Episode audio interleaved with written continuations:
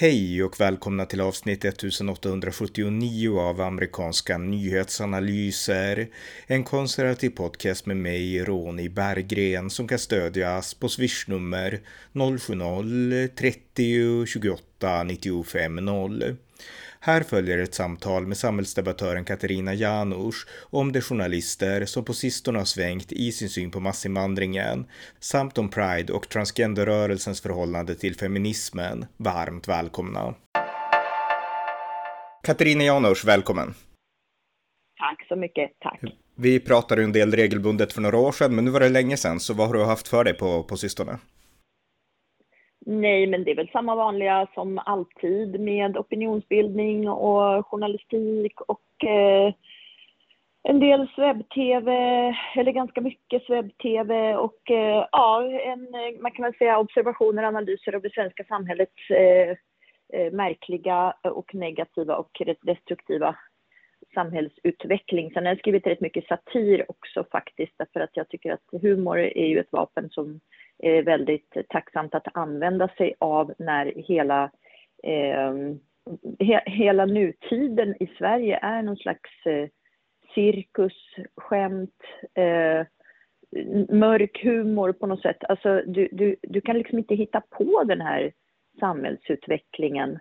Och därför är den också väldigt tacksam att parodiera. Så det har jag gjort i tre böcker nu helt oacceptabelt. Eh, sen kom Sveriges lilla röda och nu kommer i augusti en bok som heter Kortslutning i lögnfabriken som mm. syftar mycket på mediernas lögner, vilket jag tycker är väldigt aktuellt. Men den, den går också tillbaka på valet 2022 där man där, där socialisterna väldigt tydligt slog på det här med att eh, skratt som kan skada och bli inte lurad. Och man försökte hela tiden liksom påstå att vi som på något sätt så här, med en blink i ögat eh, eller liksom en, eh, med, med, att vi på något sätt betraktade det här utifrån en, ett humoristiskt satiriskt perspektiv, att det var något fel på oss och att det var högerextremt att ha roligt åt det här galenskapen. Ja, nej men alltså vänstern känner ju ofta att de har patent på humor och de tolererar inte när högern också försöker använda humor. Alltså det är, det är i alla fall mitt intryck av liksom när jag följer, vad man än följer så är det så. Alltså att vänster tror sig att de har patent på humor. Ja, och samtidigt så är det ju så här att vänstern, det är de mest humorbefriade som finns därför att vad är det som skiljer en liksom, smart människa från en eh, ganska korkad? Det är att den korkade människan förstår inte att den är liksom ute och cyklar medan den smarta har någon slags självinsikt och kan se sig själv lite med distans och tycka så här okej, okay, det här kanske inte var så lyckat och så är man mottaglig för kritik och så kan man skratta åt sig själv. Vänstern kan inte skratta åt sig själv för fem öre. De är, de är så humorbefriade och när de försöker liksom skoja till det, då blir det oftast bara platt. Mm. Eller, eller, hån, de... eller att de hånar liksom, alltså det är skade, skadeglädjen ungefär. Ja, men det blir så elakt och tomt och kallt och eh, men samtidigt så kan de absolut inte se sina egna tillkortakommanden utan det blir bara ja, och, och, så sitter de på väldigt höga hästar också där de tycker att de är så fantastiska. De har liksom ingen som helst eh, självinsikt eller minsta uns av någon slags självkritik eh, till vad de håller på med. Och, och dessutom, men, men framförallt så vill de ju hålla på med censur och det är det som gör att de blir ett tacksamt föremål för, för eh, satir. Därför att högern har liksom mera tillåtande attityd och alla ska komma till tals och lite mer så att man vill lyssna på båda sidorna medan vänstern är ju väldigt mån om att censurera och så har det ju funkat i de här kommunistdiktaturerna och den enda anledningen till det är att när sanningen kommer fram så faller ju hela vänsterns narrativ. Och det är det här de vet och det är det här de är livrädda för och därför försöker de strypa alla systemkritiska röster. Mm. Eh, men någon gång så bryter verkligheten allt igenom och eh, den verkar ha börjat gjort det lite grann, även hos vänstern. Det var en ganska känd vänsterjournalist häromdagen, Jens Liljestrand, som gick ut och skrev att eh, Våldet i Sverige då alltså visar att jag haft fel om allt. Och det här är en person som har i åratal kritiserat invandringskritiker, han har avfärdat eh, de som menar att massinvandringen är verklig som att de förespråkar konspirationsteorier och han har varit, alltså du kan säkert mer om honom än jag, men alltså han har stått på vänstersidan totalt och nu har han svängt under knivsäggen kan man säga.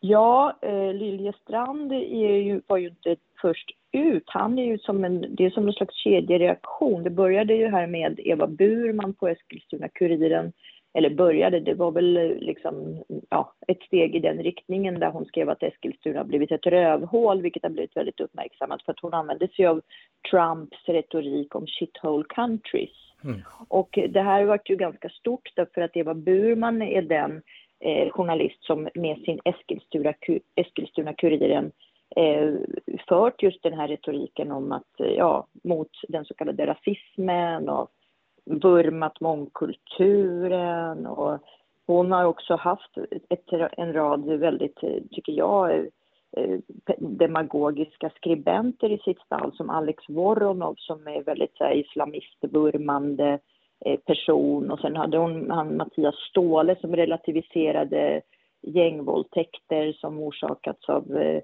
massinvandrade män. Och Alltså hon har ju haft den typen av, hon, de har ju hela tiden liksom skyddat den här samhällsutvecklingen genom att relativisera, normalisera den.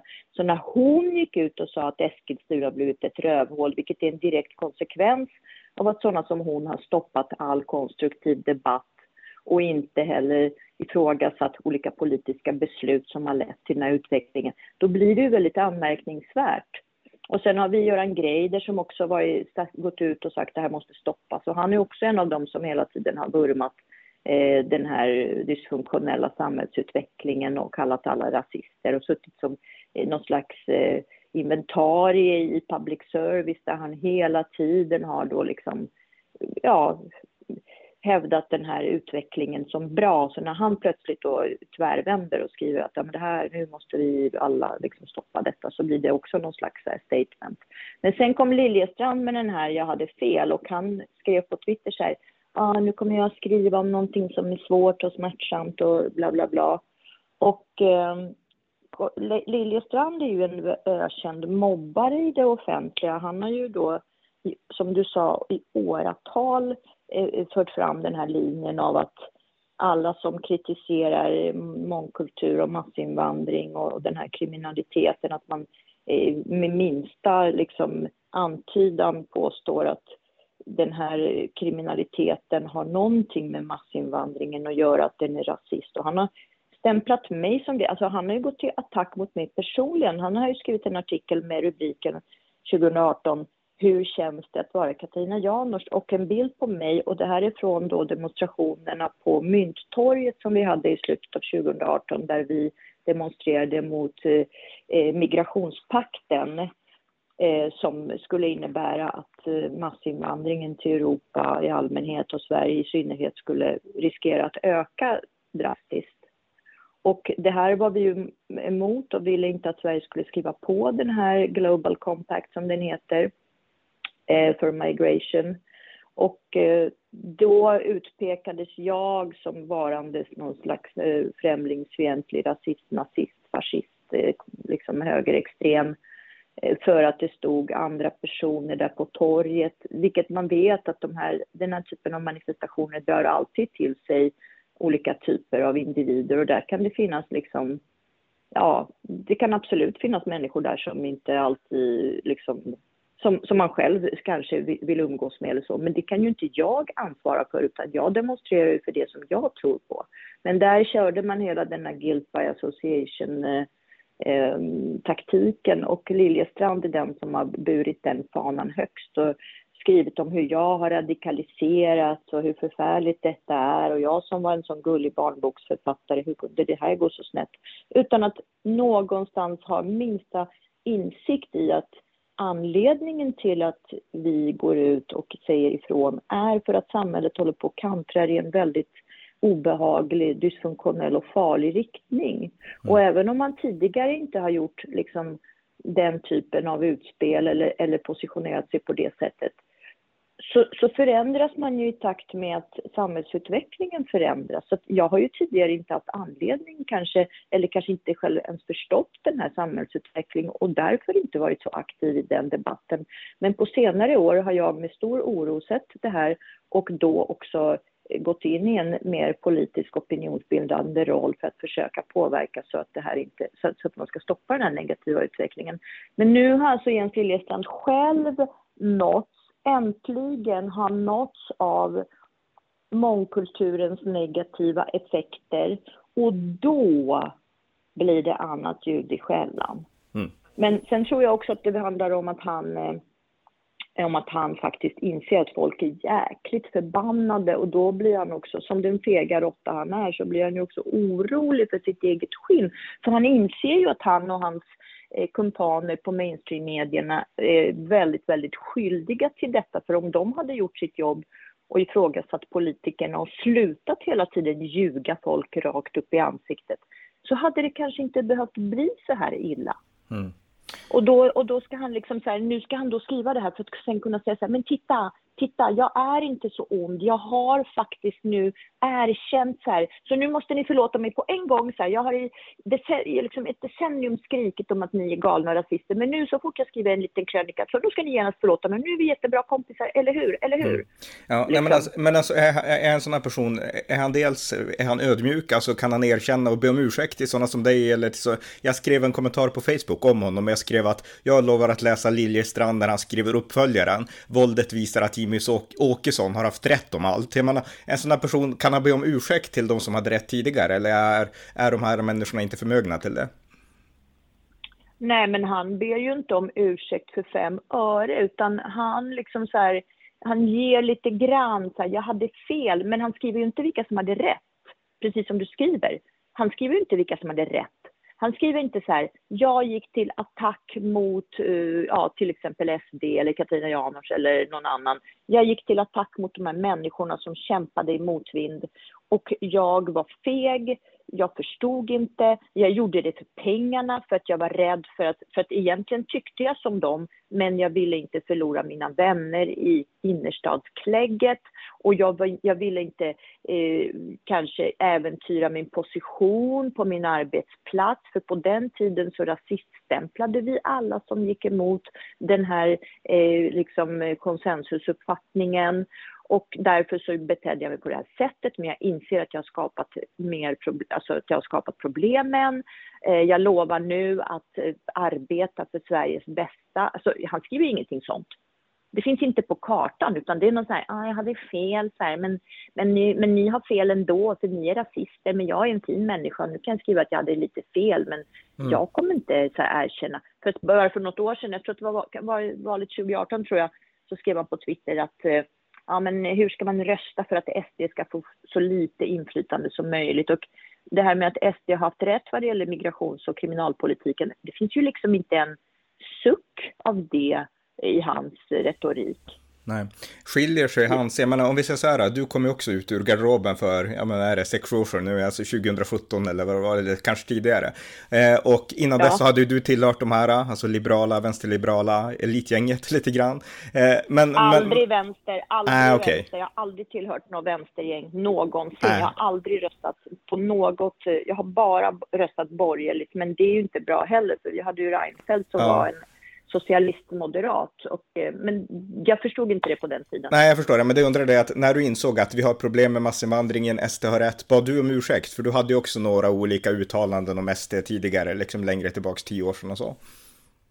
Ja, men jag var ju lika förvirrad som många andra i Sverige, för det är ju väldigt svårt att alltid genomskåda den här massiva propagandan.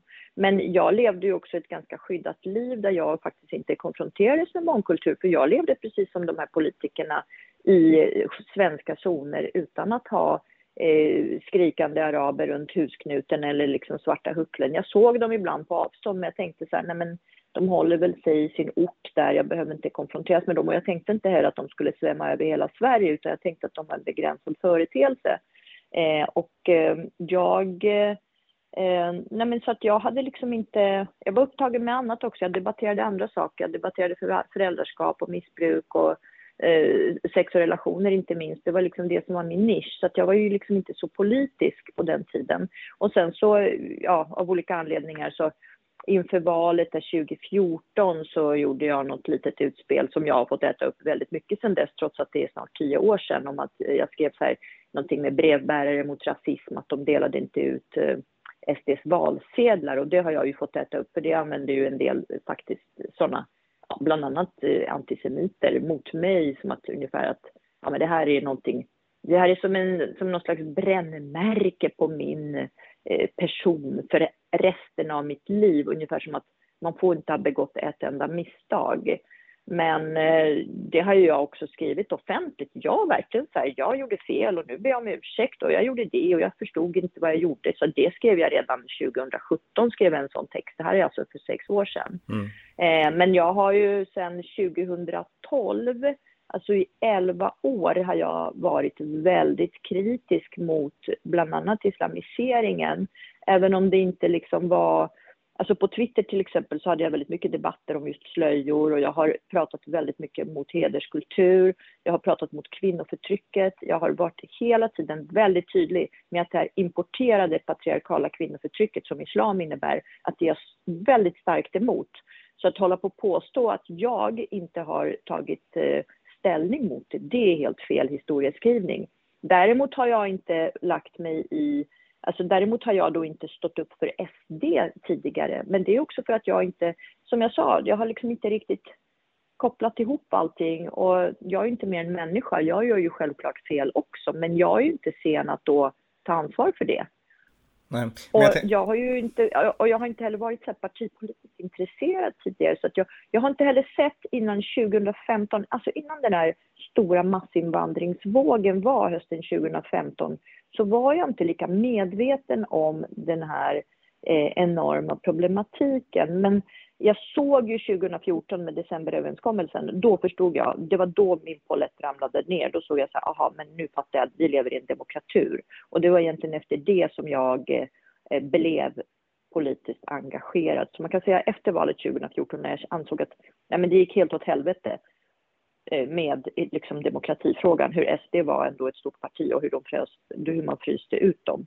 Så efter det så Ehm, kan man säga att jag bytte politiskt spår helt och hållet. Och ångrade också, för 2014 röstade jag på Moderaterna och det ångrade jag. Det kan jag det kan jag be om mm. ursäkt om. För. Mm. Ja, ja.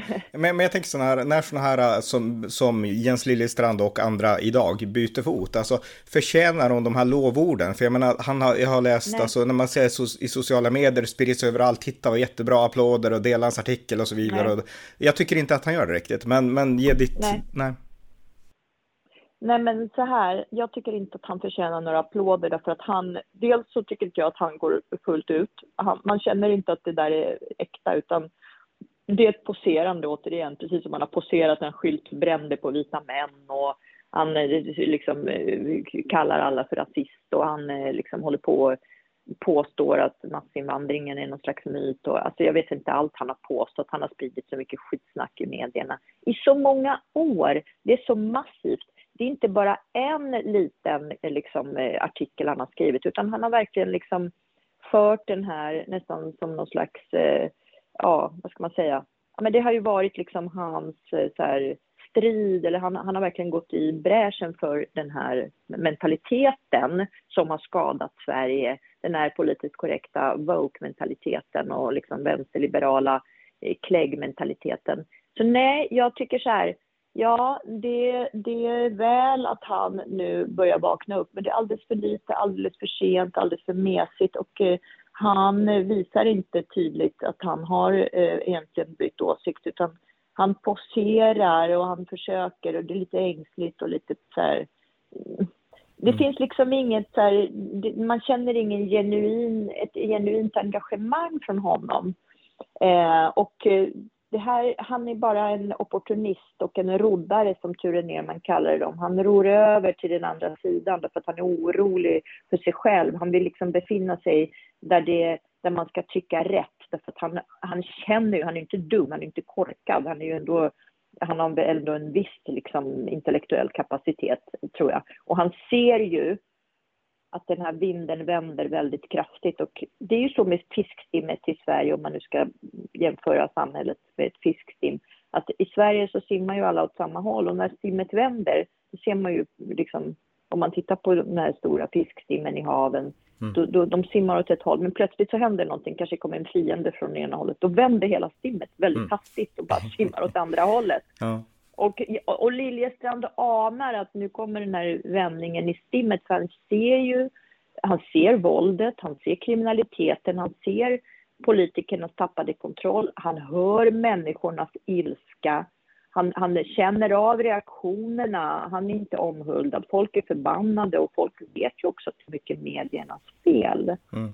Och, och, då blir han ju orolig för att han vill ju inte befinna sig på den sidan där, sitta på de anklagades bänk, utan han vill ju kunna liksom vara the good guy. Han vill fortsätta vara the good guy mm. eh, tillsammans med då andra. Han, han, vill ju ansluta, han ser ju så här vilka det är som på något sätt kommer att eh, på något vis vara de som har eh, rätt och han vill gärna vara där. År 2023. ja, men, men, men, år 2023. Mm. Ja, om vi pratar om en annan fisk i det här stimmet och Alex Schulman, han var ju på SVT för några år sedan och det hade att göra med hans, är det morfar då, Stolpe då, och hans eh, barndomshem ungefär. Och då sa han så här att ja. Eh, hela morfars bibliotek, sa han på SVT, där han hade 15 000 böcker, var liksom bönerum med mattor och uh, Alltså att se det som jag var uppvuxen i omgjort till en moské det var väldigt fint, sa han. jag menar, så sa han på SVT. Och jag menar, det här är en person, en helt vanlig svensk som du och jag, liksom, vi vet exakt alla att den här personen kan inte identifiera sig med islam och den här personen har inget egentligen gemensamt med det. Ändå så liksom uppbådar han med ett stort svälj att det här var fint ungefär, men hans, hans känslor, det finns inte chans att han tycker så egentligen liksom. Nej, men det alltså Alex Schulman är en förljugen posör. Han säger precis vad som helst om han tror att det gynnar honom. Och det tycker jag är det värsta med de här människorna. De, alltså, han är inne för att, på det här för att han, han vet, eller han visste då, att det här var någonting som skulle ge honom finhetspoäng i olika godhetsposörers liksom, eh, ögon och eh, han skulle kunna få uppdrag, vilket han har fått. Han har fått skriva i Dagens Nyheter. Det är väldigt fint. Från Expressen till Dagens Nyheter och han sitter i sin podd och kacklar och han, jag kan säga så här, jag har faktiskt varit där utanför hans eh, eh utanför Sven Stolpes gamla hem i, i, i eh, vad heter det, Filipstad. Och det är då mycket riktigt omgjort till en moské och det ser väldigt risigt ut. Jag var där för något år sedan eh, gjorde reportage och eh, det, det, är en riktigt tragisk syn och hur Alex Schulman kan tycka att det är fint att ett svenskt kulturarv på det här sättet vandaliseras, det är för mig obegripligt. Han eh, har nu också börjat positionera sig genom att skriva en krönika där han eh, tar upp det här med att eh, utländska studenter har utländska flaggor på studenten. Alltså utländska elever då som tar studenten viftar med utländska flaggor och menar på att Ja, men kan inte ni ha en liten svensk flagga? Han gör det här väldigt ängsligt och han skriver också att han skäms för det här. Men det är ändå något slags lite så här eh, nationellt, liksom eh, en liten nationell trevare åt det patriotiska hållet till att han tycker nog kanske att ni ska väl kanske så här, hallå, kan ni tycka om Sverige lite grann? Mm. Ni behöver inte bara tycka om Palestina och Turkiet och Iran, utan ni kan tycka lite om Sverige. Så han, han, lyfter upp sin lilla Alex Schulman-hand där han står och har liksom varit islamapologet och eh, sen försöker han så här, kliva in lite grann i det nationella liksom, rummet och då, han, och, då han, och, då, Schulman, ja, och då är han ju fortsatt väldigt svensk, för jag menar inga av de här utländska kulturerna bryr sig om sådana små vädjanden, utan de vill ha ett klarspråk. Man ska vara tydlig, man ska vara liksom, jag menar det vet alla som känner invandrare, att det är bara svenskar som är, den här mentaliteten så full man har, det är ingen som lyssnar på den. Nej men exakt så och den här, alltså utlänningarna, det är många utlänningar som inte fattar varför svenskarna håller på med det här självskadebeteendet. För dem är det ju självklart. En turk älskar sitt Turkiet och en liksom iranier älskar sitt Iran och en eh, kurd framförallt älskar sitt Kurdistan och, och hävdar hela tiden den här kurdiska nationalismen och det är självklart för Özlnurjen att vara stolt kurd och nationalist och han tycker att det är självklart och Gulan Avci liksom, de, de är så här de älskar att vara kurder och de skulle aldrig vilja vara någonting annat. Och de är så här, självklart ska kurderna ha ett eget land och då är det så här, men varför ska inte svenskarna ha ett eget land? Mm. Ja. och jag menar, i, ja. Nej men, nej men så att det där med, men Alex Schulman kommer hålla på, vi kommer se mycket mer poserande kring de här frågorna från hans sida. Det kommer ju vara så här, ja Sverige, han kanske inte kommer säga rakt ut att han har bytt sida, men han kommer, det kommer vara eh, mycket sånt som eh, eh, kommer komma. Och eh, vi ska komma ihåg att Alex Schulman befinner sig i svensk zon. Han bor eh, bortåt Östermalmgärdet till. Eh, han befinner sig på Gotland i idel svenskars sällskap. Eh, jag tror inte han, han har en enda liksom, muslimsk polare, ärligt talat. Han sitter aldrig i något rum där männen liksom blir serverade mat först medan hucklekvinnorna får sitta och trycka i köket.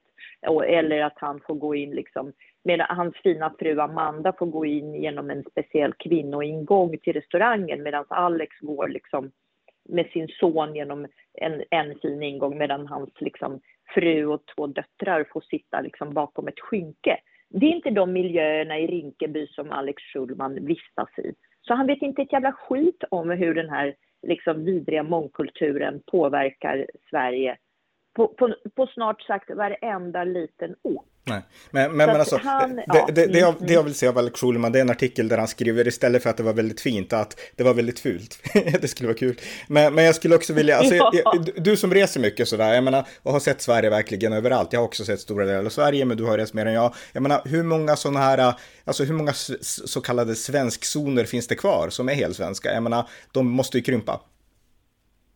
Eh, ja, svenskzonerna krymper eh, radikalt och drastiskt. Och eh, eh, det man kan säga är att svenskzonerna, det, är lite grann som, det börjar bli lite grann som Los Angeles, att du kan så här, gå en gata där det är tryggt och så råkar du gå liksom in i fel kvarter och plötsligt är det så här colors och det är gäng och det är så här eh, chicanos som skjuter från bilar och du liksom får ducka. Och, och, det fick vi ju lära oss ganska tidigt när vi åkte till LA på 80-talet redan att liksom, men här, här är safe, men där ska ni inte vara och framförallt inte efter mörkrets inbrott. Ja, men du vet, lite mm. sådär. Och det, och, det, och det var likadant i New York. Man gick ner där i Alphabet City, liksom de här gatorna neråt, du vet, ja, mm. Manhattan som inte var lyckade och så kunde man bli rånad om man råkade så här, avvika in i fel kvarter och sen fanns det ju andra gator som var trygga. Och så, och så, här är det i många städer i Costa Rica, San José, likadant, där så ett kvarter från ett annat. Och nu börjar det bli lite så i Sverige, man kan åka bil genom så här jättefina villaområden där man ser så här, men här är svenskt. Och sen så kommer man till liksom, gettot som ligger Eh, en gata bort och då är det så här plötsligt, ja men här kanske man inte ska gå som ensam kvinna nattetid eller liknande så.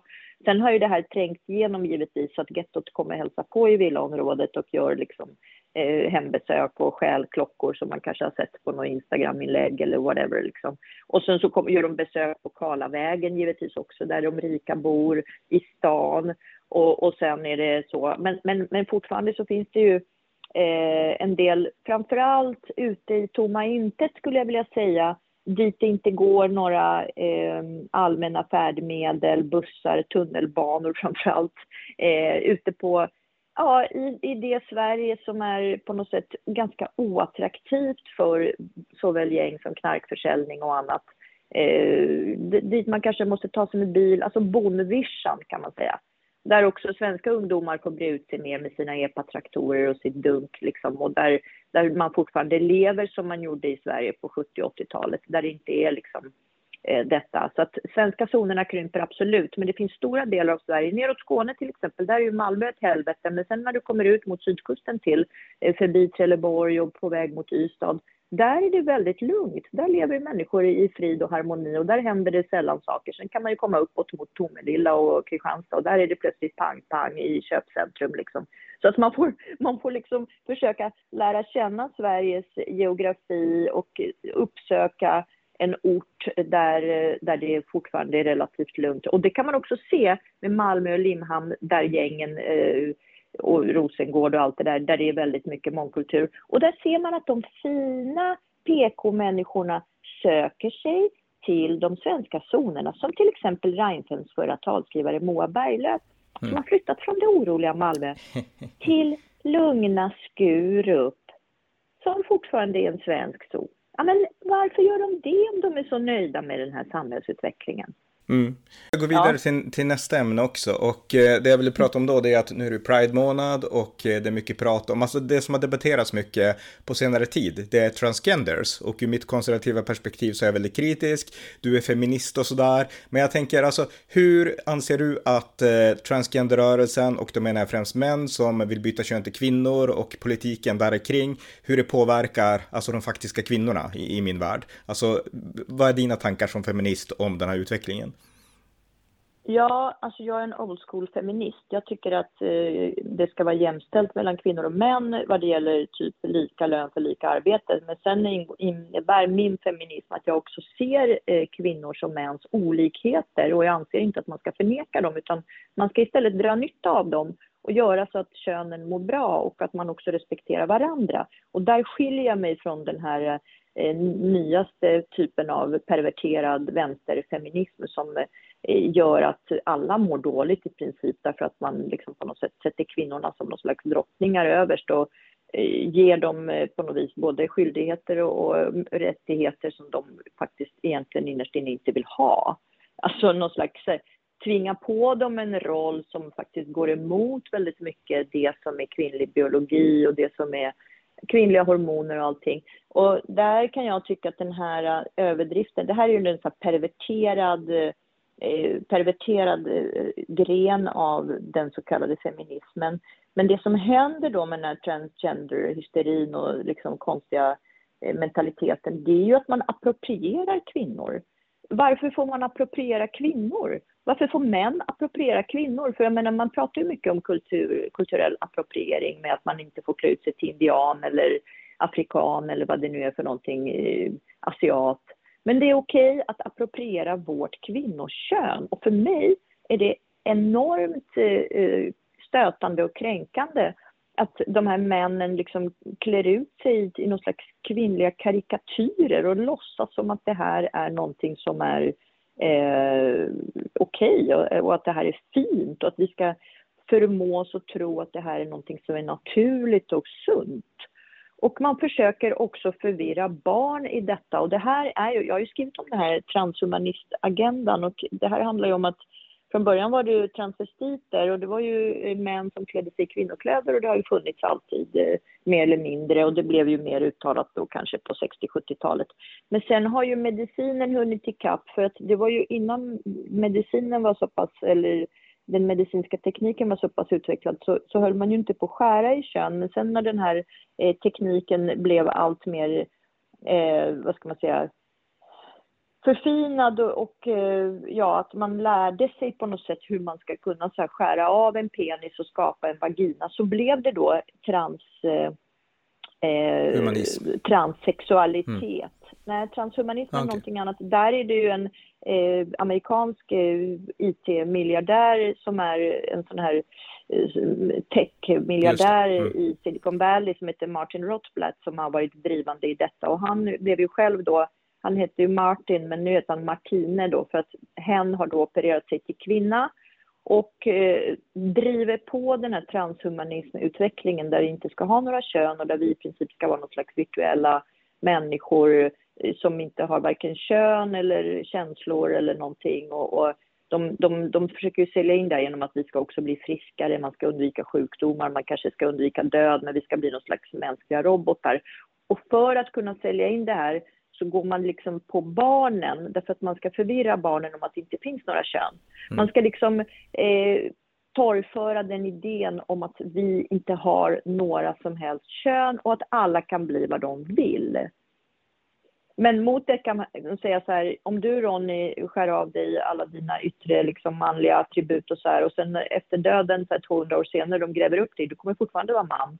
Du kan inte bli någonting annat än du är född till. Nej, nej exakt. men, men poängen... Nej, så är det. Så är det. Men in, i, ja. idén inom den här rörelsen det är ju att du är det du känner. Alltså om du är en man som känner dig som en kvinna, då är du en kvinna och då kan ingen biologisk kvinna komma och säga någonting annat. Och det är ju i den tanken som förtrycket finns. För jag menar, om man har den tanken att du är bara vad du känner, det är det som är definitionen, då finns det ingenting som förhindrar att eh, biologiska män som då känner att de är kvinnor, att de kan delta i damidrott till exempel, för att man är ju det man känner. Det är liksom biologiska skillnader finns inte och det är då vi kan se fler och fler fel. Då finns det ingenting som förhindrar en man som känner att han är en kvinna att gå omkring i liksom kvinnliga omklädningsrum och så vidare. Så jag menar, här i, i det, tanke, i det tankesättet så ligger ju hela problematiken som vi kan se i praktiken, alltså damidrotten i synnerhet tänker jag då.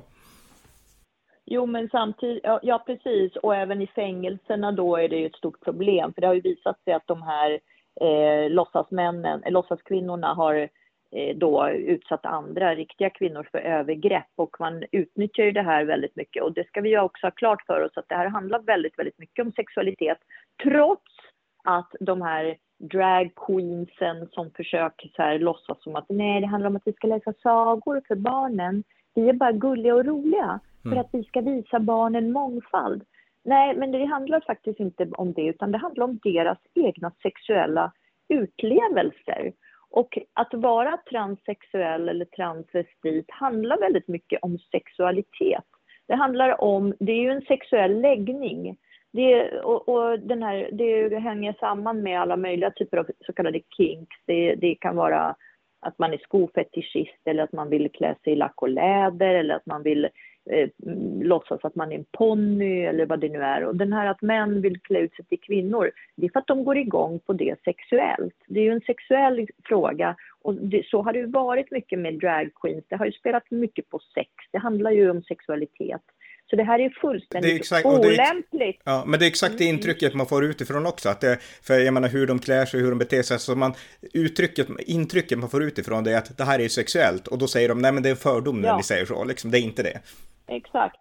Nej men så är det inte. Och saken är också den så här, har du någonsin sett en dragqueen klä ut sig till en tråkig liksom tant i någon slags färglös dräkt, ett par osexiga skor och en liksom torr parsfrisyr och en liksom, alltså en sån här, ja, väldigt grå och trist kontorsrotta eller vad man ska kalla det, om man ska uttrycka det. Ja men förstår du, en mm, intetsägande mm. kvinna som inte alls liksom, som, som inte alls framhäver sina former eller som liksom, ja men hon klär sig i någon slags säck och aska liksom, typ som eh, många kvinnor gör faktiskt kanske för att klänningar sig. Ja men en nerklädd kvinna helt enkelt, en kvinna som inte alls som mer ser ut som kanske någon slags könsneutrum. Har du någonsin sett en dragqueen manifestera sig på det sättet? Nej, de ska liksom framhäva, tvärtom, de ska framhäva bröst i en korsett.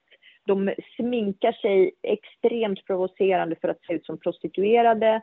På det sättet, de har alla de markörerna egentligen som för forna tiders, eller även nutidens prostituerade har för att liksom eh, accentuera Eh, de här sexuella liksom, uttrycken. Mm. Och, och, det tycker jag eh, motsäger det de själva liksom håller på och hävdar att det här inte är sexuellt. Och därför är det för mig som kvinna extremt provocerande att de ska ta kvinnligheten, förvrida den i någon slags grotesk eh, skrattspegel och sen hävda att de eh, liksom eh, ska göra någonting gulligt och fint för barnen. Och sen så tar de också och förstör för alla idrottande kvinnor och alla kvinnorna överhuvudtaget i princip överallt där de hela tiden ska tränga sig in i med sin den här eh, förvridna liksom, sexualiteten. För mig är det så här, alla får vara hur de vill. Vuxna människor, gör vad ni vill. Men sluta hålla på att skapa det här till att det här är någonting som vi alla måste liksom förhålla oss till, anpassa oss till, acceptera, vi måste älska det här, vi måste liksom på något sätt eh, visa att det här måste vara något slags normaltillstånd. Lägg av med det. Mm. Vi andra heterosexuella, vi håller inte på att pressa vår sexualitet på alla och liksom berättar om hur vi vill ha det i sängen, att det skulle vara någon slags här, en del av oss, utan vi sköter vår sexualitet precis som man ska, diskret och eh, privat, för det är någonting intimt mellan två människor eller vad man nu gör. Men de här människorna ska hela tiden liksom pressa in sin sexualitet i våra ansikten och jag kan bara känna att det har gått alldeles för långt. Vill de, vill, vill de vara transor hemma hos sig eller på någon fest eller uppträda? Ja, men som dragshow. Alltså vi har ju haft dragshow i alla år med After Dark till exempel och det var jättekul. Christer Lindarw och Lasse Flinkman klädde ut sig till kvinnor och dansade och spexade och folk gick och såg på det och jag gick själv och såg dragshow och tyckte det var underbart och jättekul. Men då var det ju inget snack om att de skulle sitta med dagisbarn och läsa sagor för dem om att det var helt okej okay att bli groomad av en pedofil. För det är sådana sagor de också läser. Mm. De läser inga oskyldiga sagor. Utan det är så här konstiga serier där det sitter ett barn i famnen på någon sån här Tom och Finland-liknande liksom bög och så kan liksom så här hålla på och gulla. Mm. Men, men alltså när man då tänker... Och, jag, och jag ska ja. se, mm. vänta, vänta Ronny, jag ska säga en annan sak. Och nu jag, läste jag faktiskt att, eh, för USA naturligtvis, där har ju, det, var ju, det kommer ju därifrån mycket den här liksom, nya samhällsmentaliteten kring detta. Och Sverige går ju väldigt mycket efter vad som händer i USA. Men då visar det sig också, för det har ju blivit fler och fler protester där nu, för nu har ju folk börjat tröttna, för nu var det till exempel en skola i Kalifornien som skulle ha hela juni ska man säga LBTQ-månad. Och det här gillar ju inte folk, därför att de tycker att nu börjar det gå lite för långt. Liksom. Nu, och så blir det protester och så blir det bråk. Men då i samband med detta så visar det sig att de skolor Eh, och institutioner där man håller på hela tiden och eh, lanserar det här för barn, de har en mycket, mycket högre procent, jag tror att 300 procent mer av barn som är könsförvirrade och som vill då själva byta kön därför att vuxenvärlden har liksom tryckt det på dem och eh, på något sätt liksom indoktrinerar dem i det här. Och barn och ungdomar är ju väldigt mottagliga. Tänk dig själv om du sitter som barn och någon vuxen säger till dig, eller alla vuxna säger till dig så här, nej men Ronny, är du säker på att du är pojke? Du kanske är flicka? Ja men då, då sätter, ja men det sätter igång tankar hos barn. Mm. Alltså allt det som man egentligen tar för givet, plötsligt så vänds det liksom omkull och, och, och man blir så här, nej men vadå, man litar ju på de vuxna, de vuxna är ju auktoriteter. Så det har visat sig att när vuxna håller på att torgföra det här för mycket, då blir den här förvirringen mycket, mycket tydligare hos barn och de mår dåligt och de kan liksom begå en massa övergrepp mot sig själva, vilket innebär hormonbehandlingar, operationer och det visar sig också att de här eh, barnen mår ofta väldigt, väldigt dåligt och som sen ångrar sig och det är irreversibelt. Du kan mm. inte, om du skär av en penis, du kan aldrig sy tillbaka den på samma sätt. Eller om du skär av ett par naturliga bröst, vilket vi har sett horribla bilder på unga små tjejer som har två R över bröstkorgen istället för bröst. Mm. Och jag har också sett hur de försöker skapa en penis och det ser ut som en konstig klubba. Det är ju inget fungerande könsorgan när man syr fast det här på en kvinna. Nej. Det är fruktansvärda övergrepp och det här är alltså hormonbehandlingar du måste eh, genomgå livet ut som också är fruktansvärt invasiva för kroppen. Eh, eh kom ihåg nu att i Sverige hade vi Annika Strandhäll och Alice ba Kunke som ville att det här skulle kunna ske för barn som redan är så små som 12 år gamla, mm. vilket stoppades tack och lov. Men i USA finns det ju delstater där du kan sätta igång med så kallade transitioner för barn när de är väldigt, väldigt små. Det är ett fruktansvärt övergrepp. Mm. Och de som utmålas som, eh, alltså som förgripare, det är föräldrarna. Om föräldrarna vill sätta stopp, då, är det, då går staten eller myndigheten in och säger att nu liksom, det här är barnövergrepp. Så att eh, så långt har det gått i USA. Men det jag tänker, det finns ju ändå motröster som på något sätt, jag menar, vi är båda helt för den här individuella friheten, att vem som helst som är vuxen får göra vad som helst, alltså så länge det hålls privat och så länge liksom, man bara inte stör liksom i allmänhet och pressar på alla andra samma sak så får man göra vad man vill tycker jag. Mm. Men liksom, ja. eh, det måste ju finnas en motröst när den här rörelsen blir totalitär och liksom ska infoga allt efter sin, liksom, liksom, vad ska man säga, sexualfascistiska syn skulle jag säga på saker och ting. Då måste det ja. våga resa sig motröster. Och eh, det finns sådana som du, som jag och som andra. Men jag såg någon gång på, om det var på TV4 eller på SVT, jag minns inte, men det var en transgender, en biologisk man då som satt där i studion och det var två kvinnliga, riktiga kvinnliga, liksom programvärdar som satt där och de bara nickade och bekräftade, ja det är liksom, och jag minns inte vilken, vilken kanal det var på. Men det jag tänker det är liksom att, tycker de så på riktigt? Eller är det samma sak som liksom invandringen, man vågar inte tycka något annat än att liksom nu ska vi bekräfta? Alltså, eller? Ja, jag vet inte jag ska riktigt säga. Jag vet inte hur de tänker, men en sak som är tyvärr ett faktum, det är att det finns väldigt många förvirrade kvinnor idag som gör oss andra kvinnor och även barn och män en otjänst genom att de har helt anammat det här woke-ideologin och eh, eh utan minsta kritiska liksom, eh, tanke i huvudet bara rapar upp alla dessa konstiga budskap. Eh, det som är fördelen är ju att en hel del faktiskt homosexuella män själva har börjat gå emot det här och även de här faktiskt eh, vissa transor i den här LGBT eh, communityn eller hbtq eller vad, alltså det är så många bokstäver jag tappar kollen. Som säger ifrån, hörni, nu får det vara nog. Vi är bögar, vi är transor, men det här har ingenting med barn att göra. Och det bästa är när det kommer från dem själva. Och sen så är det ju faktiskt så här, hur mycket de än försöker påstå att det här inte har med sexualitet att göra, så har det det. Och den här konstiga nya prideflaggan med det här bruna liksom V i, eh, det är ju någonting som också symboliserar pedofili och WHO har ju själva sagt att de ska liksom avlägg, avkriminalisera i princip alla typer av sexualitet. De har ju haft en sån drive, att barn ska få sexualundervisning från att de är väldigt små, att man ska avkriminalisera pedofili, att man ska normalisera pedofili och det finns ju en eh, ganska stark kraft i den här rörelsen att det ska vara okej okay med sex with minors och eh, alltså med minderåriga och så. Så man ska inte glömma bort att det finns en väldigt drivande eh, kraft där som är den skeva och då faktiskt manliga sexualiteten, för det är inte kvinnorna som driver det här, utan det här är männen. Och kvinnorna tramsar med, för de tror att det här är liksom politiskt korrekt och det här är snällt och det här är humanistiskt och det här är feministiskt. Men kvinnorna gör ju sig själva och barnen en enorm otjänst i detta. Mm. Och det här skadar ju främst barnen. Jag vet inte hur de tänker. Jag tror bara att de är generellt faktiskt helt dumma i huvudet. Och sen är de så här känslodrivna. De tycker så här, det är fint och du vet, går man in på vissa grupper på Facebook så här, någon slags medvetet föräldraskap, då är det föräldrarna själva som verkar driva på att barnen ska bli könsförvirrade, för det här kommer inte från barnen. Det här är inte barnens behov. Det här är också den, det stora falsariet, att man försöker få det här att låta som att det här är barnen som behöver, så här, barnen vill det här.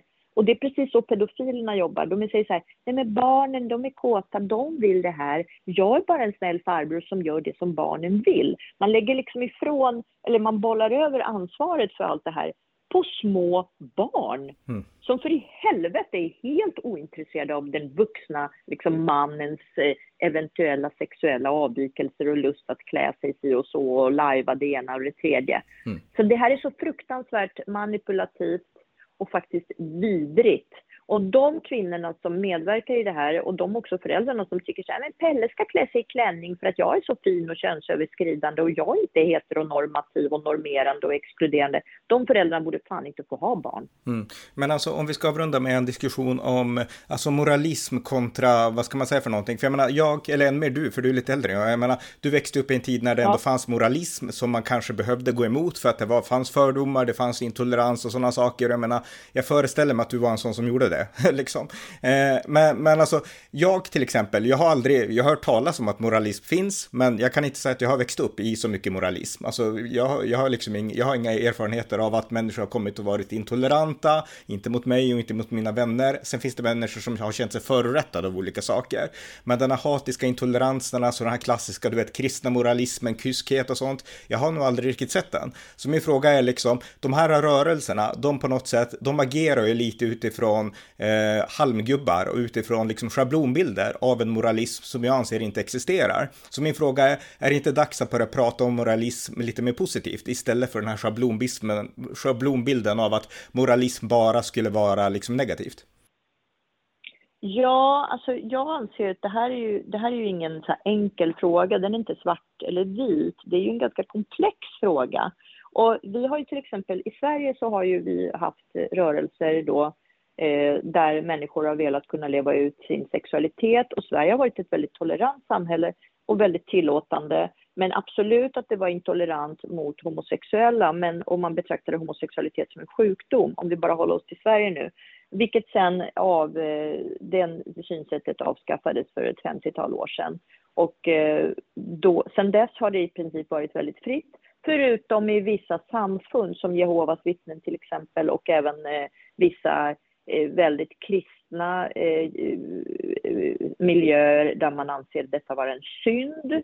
Och då, men, men sådana där finns ju alltid, det kommer alltid finnas olika eh, religiösa rörelser som, där man avfärdar och där man på något sätt fördömer saker.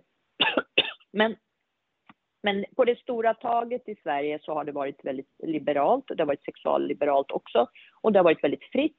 Och vi har haft en stark kvinnorörelse som har eh, gjort också att kvinnors sexuella fri och rättigheter har eh, kommit i fokus och tolererats. Och där vi har haft fri sexualitet, vi har haft preventivmedel, abort, jag menar, eh, kvinnor har kunnat skilja sig, man har också jobbat bort den här stämpeln av att man är en dålig kvinna om man till exempel skaffar ett barn utanför äktenskapet, man måste inte vara gift för att ligga, ja, men allt det där. Sen vad som har hänt i Sverige de senaste decennierna det är att vi har importerat en väldigt moraliserande och eh, intolerant kultur, nämligen islam.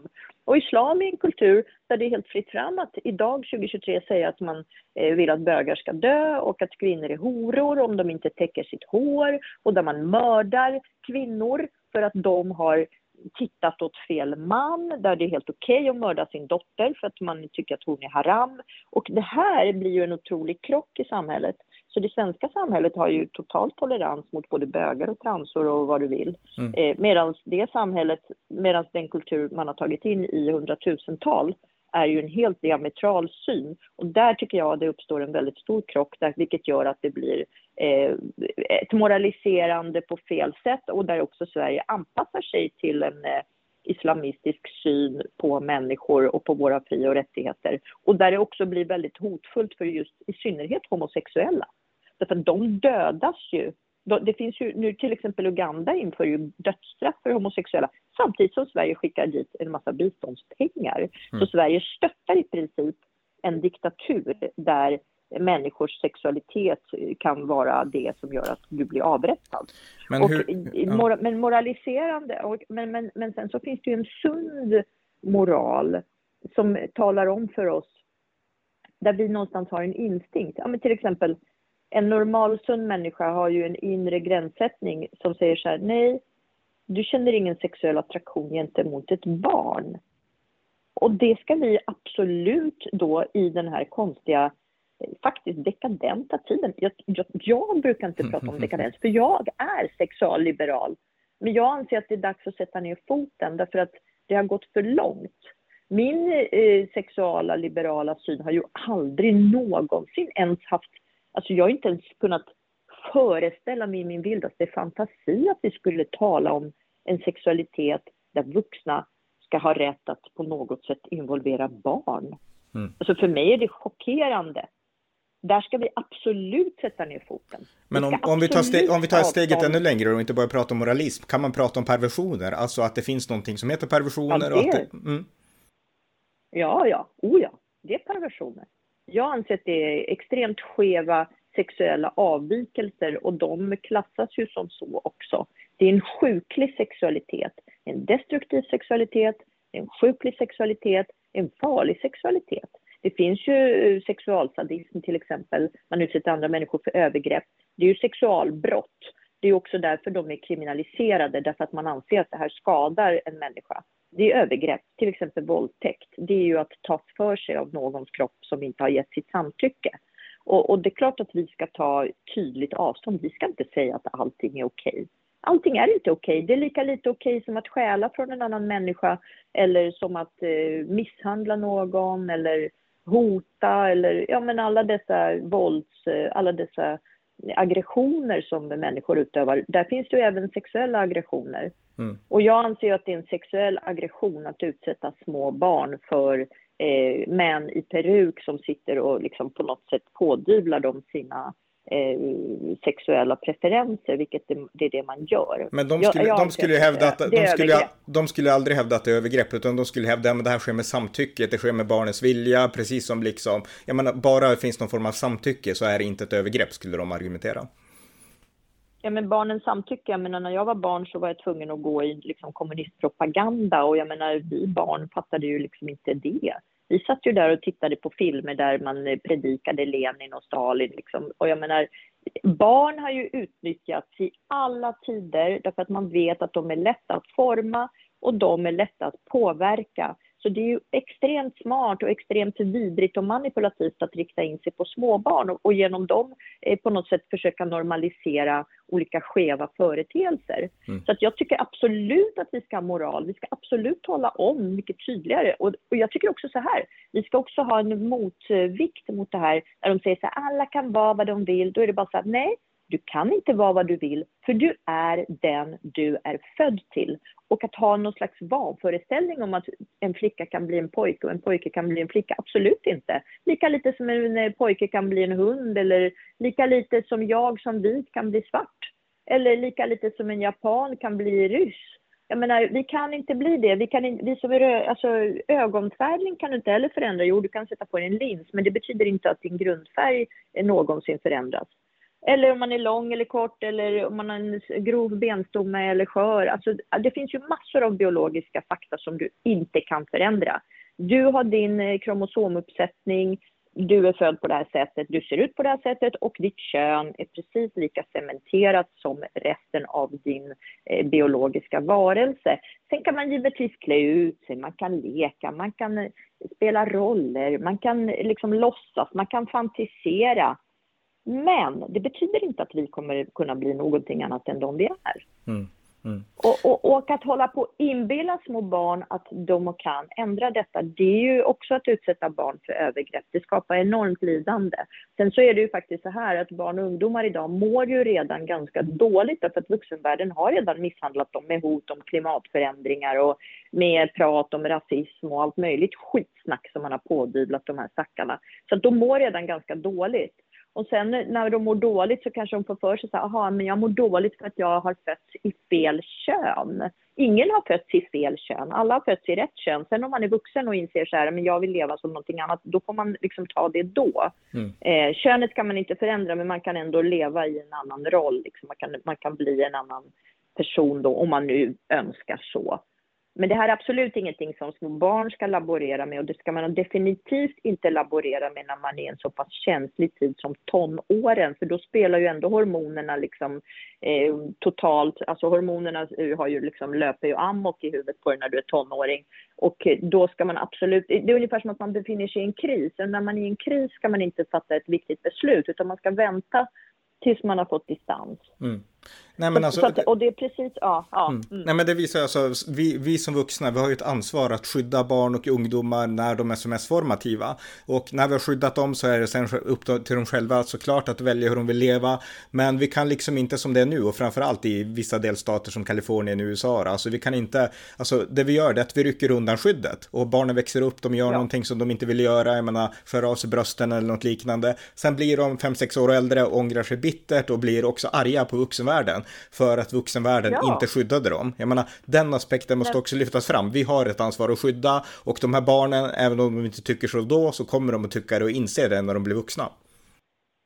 Ja, men precis. Och jag tycker också så här, vuxenvärlden ska ju vara en trygg, eh, liksom, eh, axel att luta sig mot någonstans. Vuxenvärlden ska våga ta ställning och det här har jag faktiskt arbetat med i många år också som sex och, och relationsrådgivare. Jag känner igen de här tongångarna för på den, ja för typ kanske 90-talet, då var det prat om att alla skulle ha analsex liksom och då kände jag Nej, jag som vuxen kvinna kan tala om för en ung tjej så här, nej, du ska vänta med den här typen av sexualitet. Det är inte säkert att du kommer tycka om den. Det här är en överkurs. Det här är ingen normaltillstånd. Du ska inte förlora oskulden genom analsex, vilket till och med var på tapeten då. Det var ju, en, det var ju sådana diskussioner som gick. Mm. Och allting skulle vara så normalt och fritt och alla gör som de vill. Och då bara säga så här, nej, du behöver inte. Du kan säga nej och du bör säga nej, för det här är en avancerad form av sexualitet som du inte ska ägna dig åt när du är väldigt ung och oerfaren. Och där ansåg jag att vuxna inte vågade vara vuxna. Vuxna ska också kunna säga ifrån eh, olämpliga partners,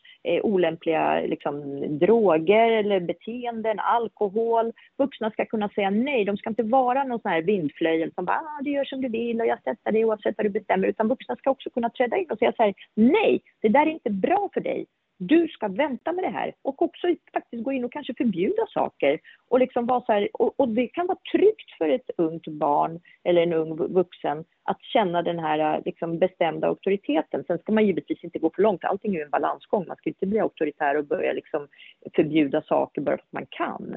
Men man ska också känna, man ska också utifrån den erfarenhet som vi då, jag, för jag menar också så här, föräldrarna vågade inte vara vuxna.